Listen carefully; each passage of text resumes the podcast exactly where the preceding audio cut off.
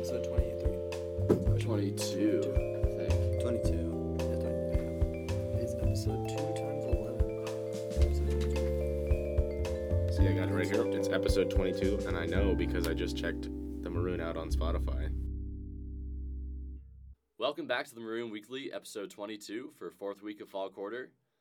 As always, I'm Quinn. I'm Austin. I'm Miles. I'm Isaac. This week we have some exciting stories, so we're just going to get right down to it. This Thursday, graduate students organized a walkout for the one year anniversary of their vote to unionize. This is a motion that the university is still yet to recognize.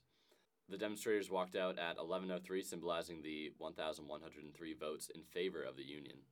So, Quinn, about how many graduate students participated in the walkout? There were about 350 people there organizing just outside of Levi Hall.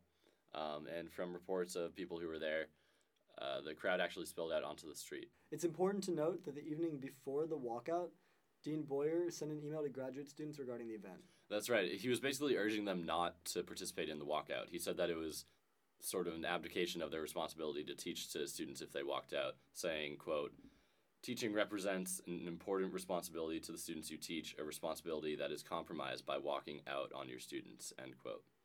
But still, as we saw, a lot of graduate students participated in the walkout uh, despite these warnings.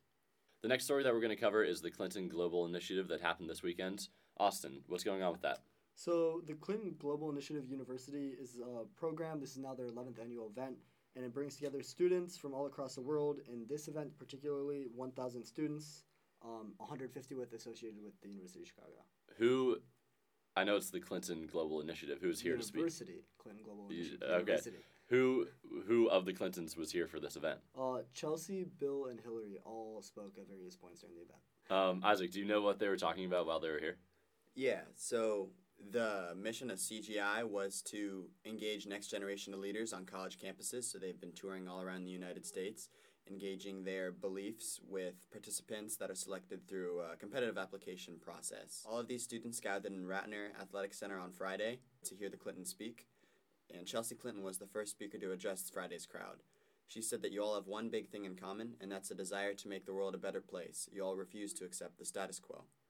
Afterwards, her speech was followed by Bill Clinton. He denounced the increasing ubiquity of separatism and tribalism, and instead advocated for inclusive tribalism. The next story that we're going to cover is the car accident that happened at Hyde Park Produce this weekend. Austin, you were actually there when it happened. Is that right? Yeah, so I was at the strip mall. I was um like halfway in between Kimbark and uh, Hyde Park Produce on the phone with a friend, and I hear the car ramp the curb, and I look around just to see it crash into Hyde Park Produce. Um, the bystanders around, we all kind of immediately rushed the scene. It went like through the front glass like window thing, right? Yeah, so it was right where the checkout is. It didn't go through the front doors, but right all the glass where the checkout was, it burst through there, knocked on the wall, all the glass, glass everywhere, stuff everywhere. So could you tell who was driving, what what was going on? Yeah, so the couple of us that were like directly surrounding it on the outside, we all like ran up. Um, there was an elderly woman who was driving. Her airbags didn't deploy because she wasn't going fast enough. I'm assuming. Um, and so we kind of like started to help her get out of the car. She was fine. She was like able to get bu- out pretty much by herself. But could you see what was like going on inside of the store? No, so the car was kind of blocking everything that was going on the other side of the store. We could just see everybody like lining up and people like yelling to get the car in reverse. So we don't know if someone was partially like stuck under the car. Um, and we tried to, she tried to start the car, the woman did, and it wasn't starting. So we tried to pull it back a little bit, um, and nothing really happened. Uh, I couldn't really tell what was happening on the other side, besides the fact that people wanted us to reverse the car, and there was s- someone was screaming. Did they eventually get help? Yeah, so as soon as we got the woman out of the car, uh, I and another person called 911. They got there pretty fast.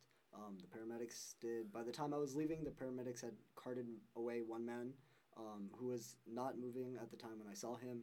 And now I understand that he is currently, or at least as of last night, was in critical condition at UC Medical Center.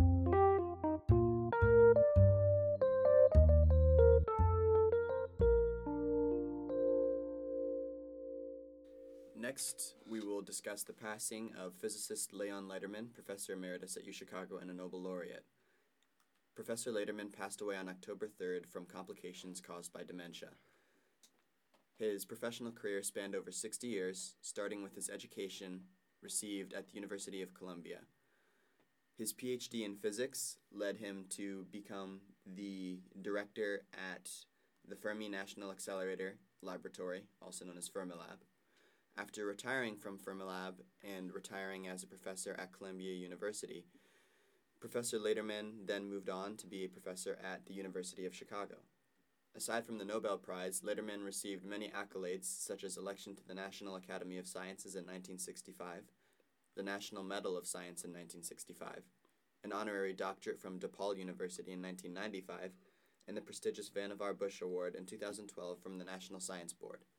Lederman is survived by his wife and three children. Hey, Miles. What's up? Hey, Isaac. What? Did you know that The Maroon is now on Spotify? I did. I remember tweeting about it. Is Yeah. that right? Yeah, so now you can listen to your favorite podcast, The Maroon, the Chicago Maroon. The Maroon Weekly. That's the, that's the name of our podcast. Yeah, but I think we're the Chicago Maroon on Spotify. So if you're looking for us, search the Chicago Maroon and give us a listen. Please follow us.